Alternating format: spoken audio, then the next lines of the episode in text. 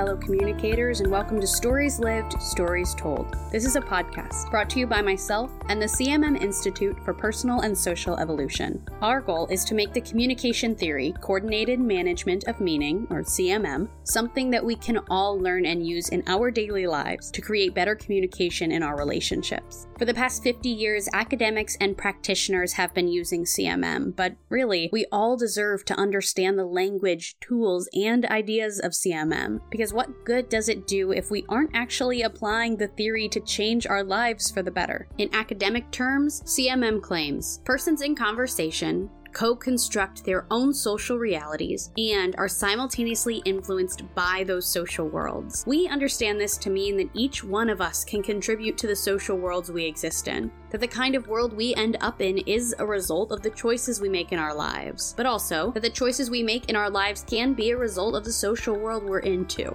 So, with that, let's jump right in.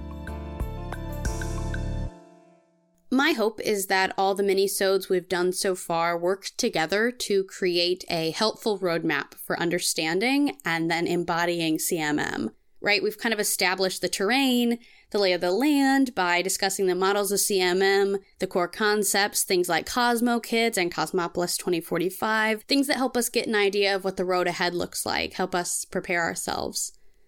But here's the thing I can point you in the direction you want to go with all this stuff, but truth is, I haven't been on your path exactly. You know, I don't know the specific roadblocks or challenges that you face in your life.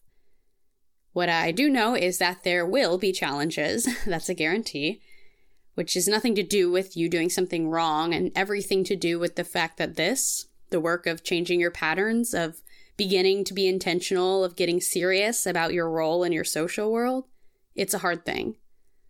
So I can't tell you how to address your exact challenges, but what I can do is help you address how you address your challenges. Okay, this might sound a little meta, but like we've talked about before, this concept of meta communication is really important, so stick with me here. Today, what I specifically want to talk about is the reality of what it's like to try to change your patterns, like CMM invites us to do. Even to get to that point is a challenge on its own, because it means you have to go from seeing your interactions as individual or unrelated events to interconnected parts of an ongoing pattern. And on top of that, you also have to start accepting some responsibility for those patterns. Not a simple first step. But we know it's an endeavor that is absolutely worth it for the way it can improve the quality of our relationships and our social worlds and just our whole lives in general. For example, my boyfriend and I both studied communication, and I really do think it saves us a lot of hurt by being able to step back and look at our patterns and share and listen to each other's feelings and experience, and then work together to find a way to change the pattern so it's something that actually works for us and serves us. It definitely takes more mental and emotional energy to do this as opposed to, you know, sticking with the old patterns or denying patterns at all, but I always find it to be worth it. Another example is that I find whenever I'm able to bring something up with my parents, like if I'm feeling disappointed or they're making a decision I don't understand, and if I'm able to be honest and lay it all out there and then also ask them to do the same, it becomes a lot less scary for all of us. It's like shining a light into the darkness. When our patterns and our ways of interacting are in the dark, it leaves a lot of space for wondering what if. What if they don't like me? What if, what if they aren't being honest with me? What if they are intentionally trying to put me down? When everything is brought into the light, which we do by addressing and talking about it, then those questions get answered and there's more certainty and stability and trust in the relationship. That's what I found at least. The way I see it is that by beginning to embody CMM, you move from having your patterns control you to being able to have control over your patterns. I think it's a wonderful and brave thing to do to have the desire to change patterns. And let me take this moment to say you probably don't need to change all your patterns. I'm not saying that. But even your productive or healthy patterns, it's still good to bring those into the light so you can see what you're doing right so that you can keep doing more of it intentionally. The patterns that you want to change are the ones that don't serve you that are destructive and lead to suffering for you and the people you love. One of the creators of CMM, Barnett Pearce, said the question we need to be asking ourselves is what are we creating? This is the part where we bring our patterns into the light and get really honest about them. And from there, the question becomes what do we want to create? So we go from being reflective, looking back and saying, okay, well, what did we just create? to being more proactive and approaching that same question just a little differently and kind of saying, okay, when I'm asking that question again, what did we just create? What do I want the answer to be? And then going back to the beginning and saying, how do I make that happen? So we're still in this stage of building awareness or the imagining stage, like we talked about last week. And as we look ahead and begin to imagine and ask ourselves, what is it that we want to create? We feel hopeful and we feel confident, and all at the same time, it feels totally, totally daunting. So here's that addressing how you address your patterns meta communication part.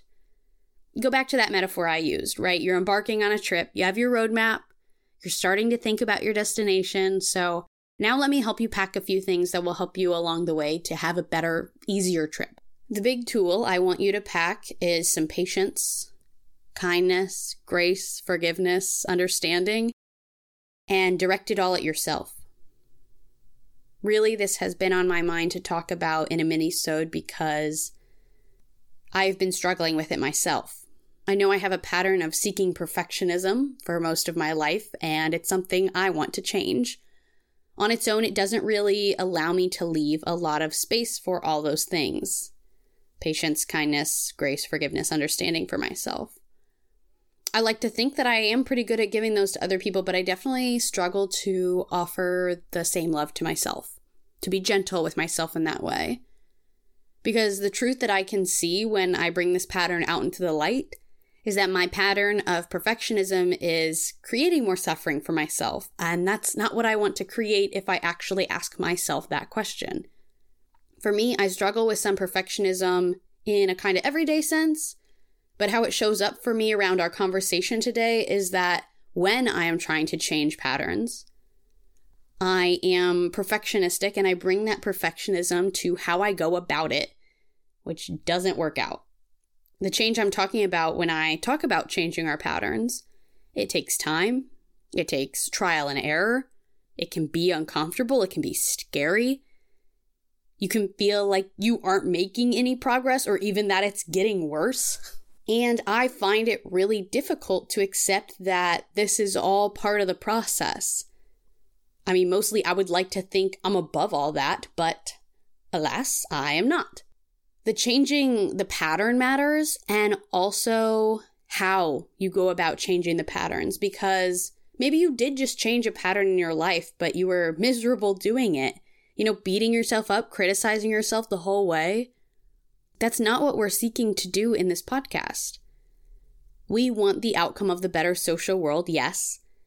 And we want the mindful, gentle, curious attitude along the way it matters how we go about changing these patterns. I think for me, it comes down to being gentle with myself. I do some yoga videos that I really like, and the instructor always reminds you to soften the muscles of your face. And I swear, every time she says it, I was clenching my jaw or furrowing my brow, and I didn't even know it. It makes a big difference to release the tension for ourselves emotionally and physically. The other quote I heard recently is We can do hard things, but we don't have to be hard while we do them. To me, that speaks to our physical experience of doing emotionally or mentally hard things, like changing patterns in our lives to create better social worlds.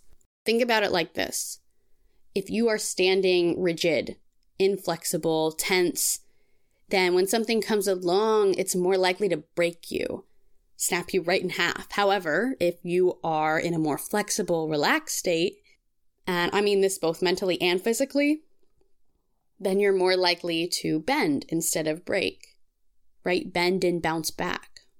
You're more likely to be resilient in your journey to change your patterns. Other person in the pattern doesn't respond the way you want them to when you try to change the pattern? No problem. You're the grass. The wind blows you over momentarily, but you're still standing. You're firmly planted. We get frustrated and fall back into our old patterns? No problem. We're the seaweed. The water is rough, but we move with it. It doesn't break us. Other things in our social worlds distract us from showing up as intentionally as we wanted to? No problem. We are flexible enough and resilient enough to forgive ourselves for that and to come back and try again the next day. The healthiest and really the most productive way to go about changing our patterns is gently and with lots and lots of compassion for ourselves. Let's bring this to our next turn. And as a reminder, this comes from CMM language too. That's all our patterns are made up of turns back and forth. So we break it down and we move ourselves forward into those better social worlds one turn at a time. So, what's our next turn today? Today, our next turn will be to right now, right this second, take a deep breath. Relax the muscles of your face, your jaw, your eyebrows, your forehead. Even pay attention to your shoulders and neck, release it all. Keep thinking about the flexibility and relaxation of your body as representative of your mental flexibility and relaxation, too. Change your mental state by first making some small changes to your physical state. Do me a favor, too, and think about if you resonate with my experience. Do you struggle to be gentle yourself when pursuing self growth, or does it come more naturally to you? Either way, think about bringing those patterns into the light and ask yourself how you can start to be intentionally gentle with yourself. Remember, this is a worthwhile path to travel. Thank you for believing that. Thank you for showing up today. Thank you for being curious and mindful and above all, gentle. Thank you for joining this week, and I'm really looking forward to joining you again next week for a conversation episode. I'll see you then.